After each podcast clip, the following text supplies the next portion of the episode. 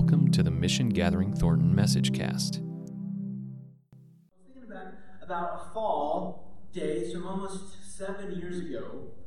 Uh, so it was October of 2012 when I was traveling to the U.S. Mexico border as part of a, a, a, study trip when I was in seminary. Uh, for those that are familiar, seminary is like graduate school for pastors. So uh, part of the study trip in seminary where we went down to the U.S. Mexico border. Um, so flew into Tucson from Colorado, and it was just a few months after my daughter Lexi was born. Uh, Lexi's my first child. And I was taking part in this experiential week long learning program called Border Links. Uh, so it's this program down in Tucson which explores kind of the, difficulties of migration and life along the U.S. Mexico border.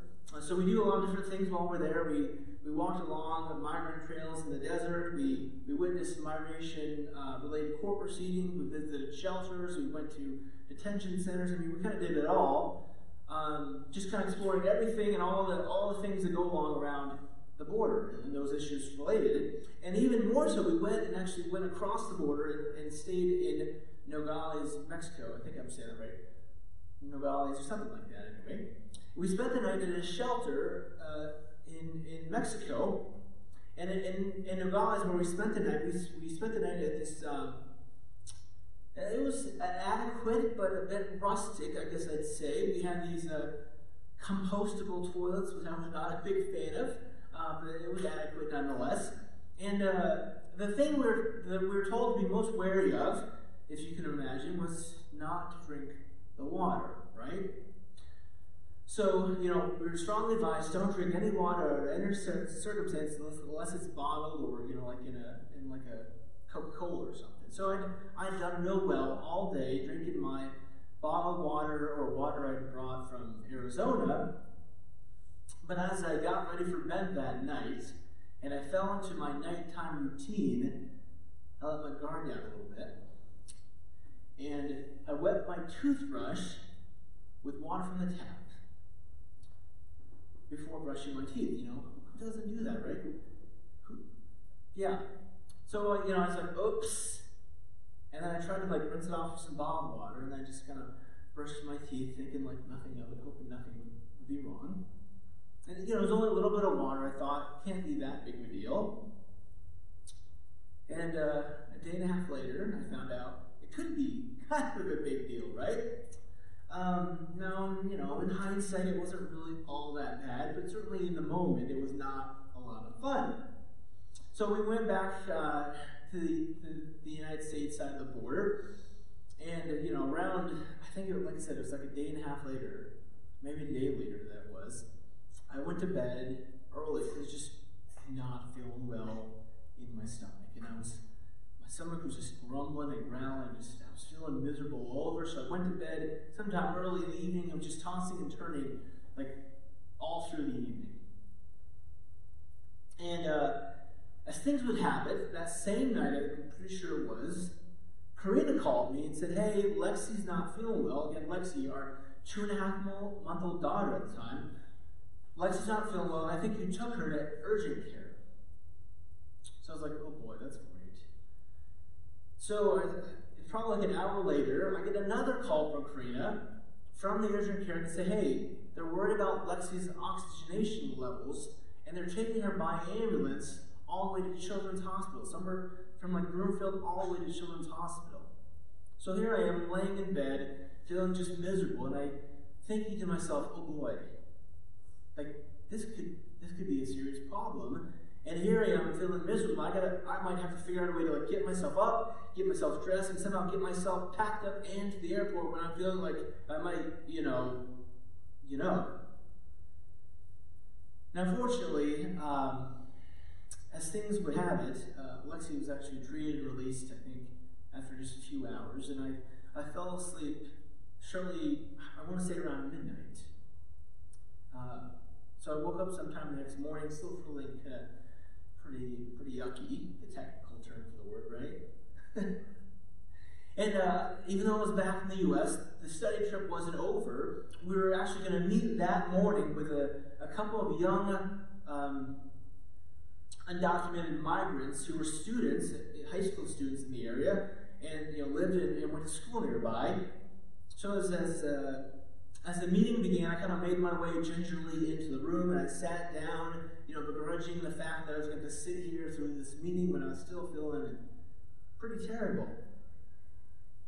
And as I sat there, these two teenage boys began to kind of talk about this, their situation. You know, how they'd come to America as, as two, you know, young kids, young boys, probably two or three years old, I think they had said, with their parents, but without, you know, proper documentation. And they were now trying to finish high school and then figure out a way to go to college without any kind of real documentation or, or, legal status in the country. And of course, they were they were doing all this and trying to make all these these goals and aspirations for their education and their for their career under the umbrella of realizing that at any moment, at any time, they could be caught, you know, uh, captured, whatever the word we want to use, and sent back to Mexico because of their undocumented status, having to leave the only home they've known, you know, really their entire life. But as I sat there, with my, my stomach growling and my head spinning, I thought to myself, who cares? Cry me a river. I've got my own problems to deal with. I still feel terrible. My infant daughter was just in the hospital last night. Why should I care about your problems when I've got my own problems to deal with? Not exactly the most compassionate response, right, from someone training to be a pastor. But there I was. And maybe it's just so I feel less guilty, but, but it's a pro, it's a it's a situation we've all found ourselves in, perhaps at one time or another. We hear about children suffering from hunger, you know, families struggling to get by, people facing discrimination, oppression, and perhaps we think to ourselves, no, that's too bad. And we leave it at that. I mean, it's not that we think it's right, it's not that we're necessarily indifferent or don't care. It, it's just like the, like me sitting there seven years ago, we think to ourselves, I got plenty enough. I got plenty enough problems to deal with on my own. I can't handle dealing with your problem too. And as callous, as uncaring as that sounds, that it, it is, it is callous and uncaring in some sense, so I mean, there is some real truth to that, right? I mean, unless you're you're rich and famous, this is this is just a hard time. I feel like to live in America. I mean, whether you're single, whether you're in a relationship, whether you have a family. I mean, housing seems like it's practically unaffordable. Healthcare costs are obscene, and you know there's so many people have student loan debt or other forms of debt that just seem crushing. So, so probably like me, you're not you're not like it's not like you're antagonistic toward immigrants. You're not okay with racism and prejudice. You're not even okay, you know, you don't like seeing the real life struggles of LGBT plus persons. That's just like, man, you're trying to pay the rent. You're trying to help figure out how to pay your medical bills. And your kids are just struggling to get by in school. And it's just, what else can you do? So it's not that we don't care. It's not that we're okay with it, these things. It's just that we feel like we don't have the time or the energy to deal with these things because we've got so much to deal with on our own. And every hour, every minute, I mean, it feels like every second that we don't spend worrying about our own problems is a minute or second or hour lost to taking care of our own struggles or our own family struggles. And if we don't take care of us who will? I mean, in many ways, we're kind of taught that life is this, this inherent zero sum game. Zero sum kind of means like, you know, there's, there's one winner and everyone else is going to be a loser. It's, it's kind of like we're in this massive game of capture the flag. Anyone ever played capture the flag? Usually in capture the flag, there's like there's two teams and they're all trying to go for each other's flag, and whoever gets the opposing flag wins. I mean, it feels like in life, though, right now, that we're, we're all in this massive game of capture the flag, except we're all on our own individual teams, all going after this one singular flag, trying to find, you know, trying to win for ourselves and fend off everyone else in the process, trying to find health, happiness, and, you know, and uh, good fortune for ourselves. So, it, so it's not that it's not like you know we don't care about other people. But it's like we can't care about the undocumented immigrant. We can't because if if we do care for these people, like my own daughter, my own family, will lose ground. And yeah, we don't like it. We don't like things the way they are, but that just feels like that's the way they are. What else are we to do? What else what else can we do? So several years ago, there was a, there was a pastor who kept running into these same issues himself.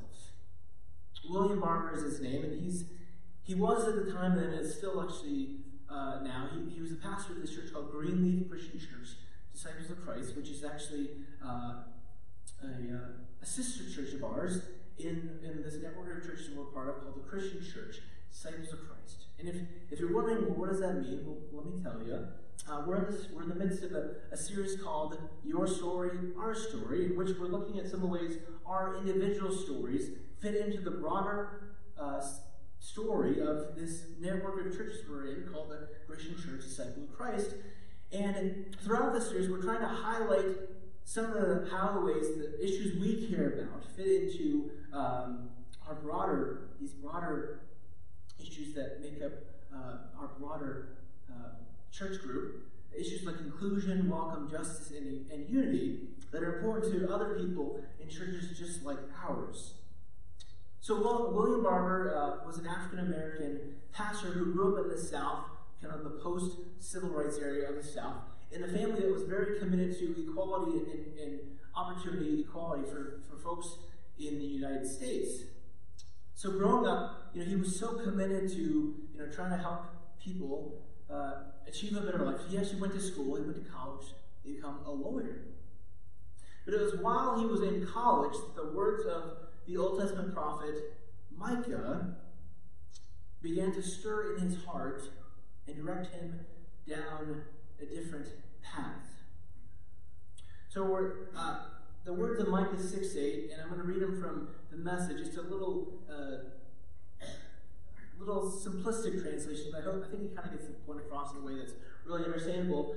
Uh, so Micah 6 8 says, He's already made it plain how to live, what to do, what God is looking for in men and women. It's quite simple. Do what is fair and just to your neighbor, be compassionate and loyal in your love, and don't take yourself too seriously. Take God seriously. Perhaps you've heard it another way. When I was growing up, I heard it in the King James Version, which was, What does God require of you? Do justice, love mercy, walk humbly with your God. Those were the words that spoke deeply to William Barber when he was in college, and that words of that Old Testament prophet Micah. Now, I want to I want to take a minute just real quick to explain. Uh, when we think of the word prophet today, we often think of someone like a fortune teller or someone who could predict the future. Uh, that, that, wasn't quite an accurate uh, description of what an Old Testament prophet was. I like to think about it uh, kind of in terms of like a, a meteorologist, you know, someone who predicts the weather. You know, a meteorologist They'll kind of gather the data, gather the facts, gather, you know, look back in, previous trends and kind of make a prediction about what's going to happen in the future, kind of based on all the facts that they've gathered. In many ways, I think this was kind of the role of an Old Testament prophet. They kind of look at what's happening in their nation. Uh, they kind of see what might be coming on the horizon, and they kind of say, like, hey, we need to do something different. We need to change, or else bad things are going to happen. And Micah, Micah was an Old Testament prophet. He said, hey, we've got to do things different. We've got to love do justice, love mercy, and walk humbly with our God. He spoke this to his people. So, this is what uh, William Barber began to do. As a pastor, he began working uh, for fairness and equality in the neighborhood in which he worked to spread God's compassion and love to all his neighbors and to all those in need. But one thing uh, Pastor Barber repeatedly noticed as he tried to bring neighbors and neighborhoods together to support one another is that people had different issues that were important to them, but they were reticent to support each other's concerns in fear that they themselves would lose ground or get left behind. So, at one meeting, uh, Pastor Barber gathered some of the key neighborhood leaders and he asked them to write down all the various issues that people were struggling with. You know, from food insecurity to affordable housing to fair pay, so on and so forth. But interestingly, they didn't stop there. These leaders also began to, to write down all the forces, that's the word all the forces that stood in the way of these things. And interestingly enough, they found that it was these same forces that were opposing all these issues.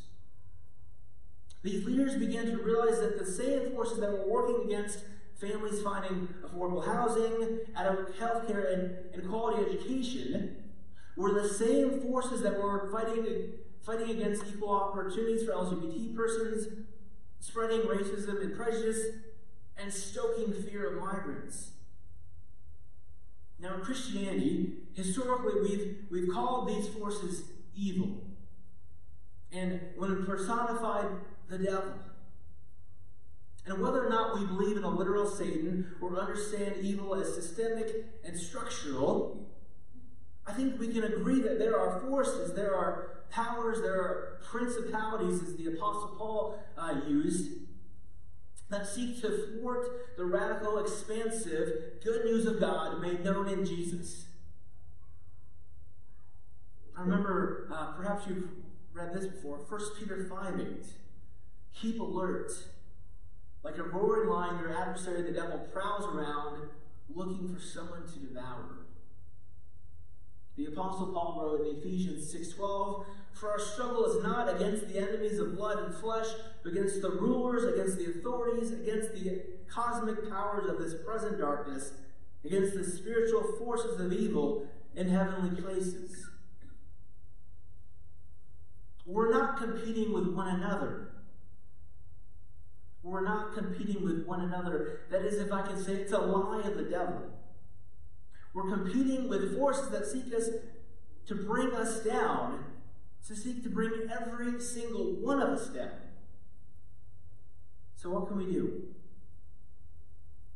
The good news, the good news is that the one we follow, the one we worship, came to defeat the powers of evil and set us free from all those who would seek to bind and oppress us.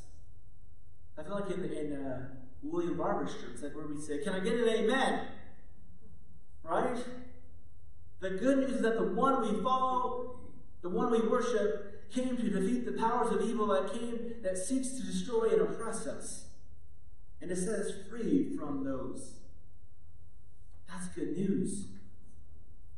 Jesus himself announced in Luke chapter 4 that he had come to bring good news. I remember the story from Luke chapter 4. Jesus is, he enters the temple and he reads, you know, they had a, in the, the ancient temple system, they'd have a time where they, or a synagogue, excuse me, in, in the synagogue, um, they'd have a time where they'd read from their ancient text, just kind of like we do today. And their ancient text was a, a text we know as um, Isaiah. And he read from that text then. And he's enrolled the scroll, Luke chapter 4, verse uh, 17, and then we're going to start at 18. He enrolled the scroll for the prophet Isaiah that was handed to him. He unrolled it and he began to read where it was written. The Spirit of the Lord is upon me because he has anointed me to bring good news to the poor. He has sent me to proclaim release to the captives and recovery of sight to the blind, to let the oppressed go free and to proclaim the year of the Lord's favor. And then he did something pretty interesting. He set the scroll down, rolled it up, gave it back to the attendant, sat down, and everybody was watching him. All the eyes of the synagogue were on him. And he, he said to them, Today, this scripture has been fulfilled in your hearing. I mean, whoa, it's like a mic drop right there, right? Today, these words have been fulfilled in your hearing. Wow. You know, as a church, as the community of Jesus followers on earth, we're to be a living example of God's love and God's justice, what that can mean for all people. I mean, the sad reality, though, is that we often fall short. Christianity is often a self serving religion meant to benefit us without really showing any real regard to the real life struggles of others. But the thing is, this kind of self serving Christianity, this kind of self centered church, really only serves to maintain the status quo. Because think about it. Because if I'm only worried about myself, my own issues, my own relationship with God, only me, I can't ever think about someone else's issues, your issues. But here's the thing I believe we can't ever find true freedom. Theologically, we might say true salvation. If our neighbor is still struggling, still facing discrimination, still being rejected. When we come together as a church, as a community of faith, we do so supporting one another, lifting up each other's real life struggles and, and challenges, seeking to show compassionate love to everyone. Understanding that the same forces that seek to hurt us are the same forces that are seeking to hurt our neighbor. But in following the way of Jesus, we bring God's love and justice for all people. So, our task, first and foremost, is to listen and then to love. We can't know, we cannot know each other's pain and suffering until we listen to one another. We can't know each other's struggles and the things we have in common until we understand the stories and struggles of our neighbors.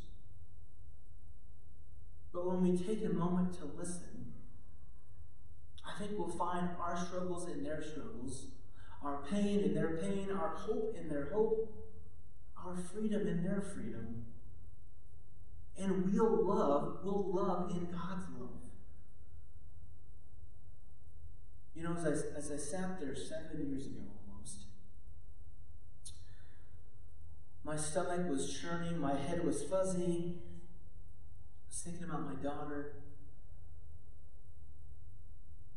And I started to listen. I started to listen to these young And I heard, I began to hear in their struggles, my own struggles. And the words of Dr. Reverend Martin Luther King came to mind. Injustice anywhere is a threat to justice everywhere. We are caught in an inescapable web of mutuality, tied to a single garment of destiny. Whatever affects one directly affects all indirectly. My daughter, my son, my family.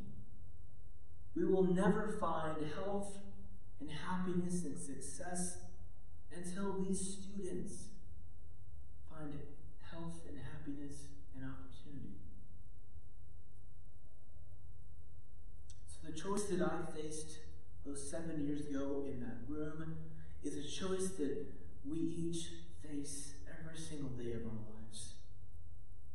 We can turn our heads and ignore the real life struggles of others. We can live us against the world, each in our own silos, everyone on their own, divided. We can live in fear and suspicion. You know, everyone is out to get us. Everyone's my enemy. Everyone's my, my competitor. You know, it's a zero sum game. Everyone is looking out for themselves. Let's build us a castle. Let's, you know, let's stockpile us some food and let's, let's be prepared to defend at all costs. That's one possibility. Or we can open our hearts to listen to the stories of others, coming together in support of our shared struggles, our shared mutuality, our shared humanity. seeking to live God's love and God's justice, if even in some small way. And really, the choice is up, is up to us. Which sounds better? And maybe more, what is really the way of Jesus?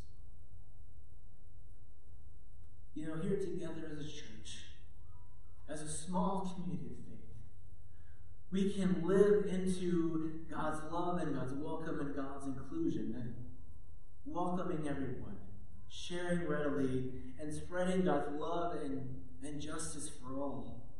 The choice is yours and mine. To live in fear and division, or to act in God's love and mutuality. I believe that when we open our hearts and listen,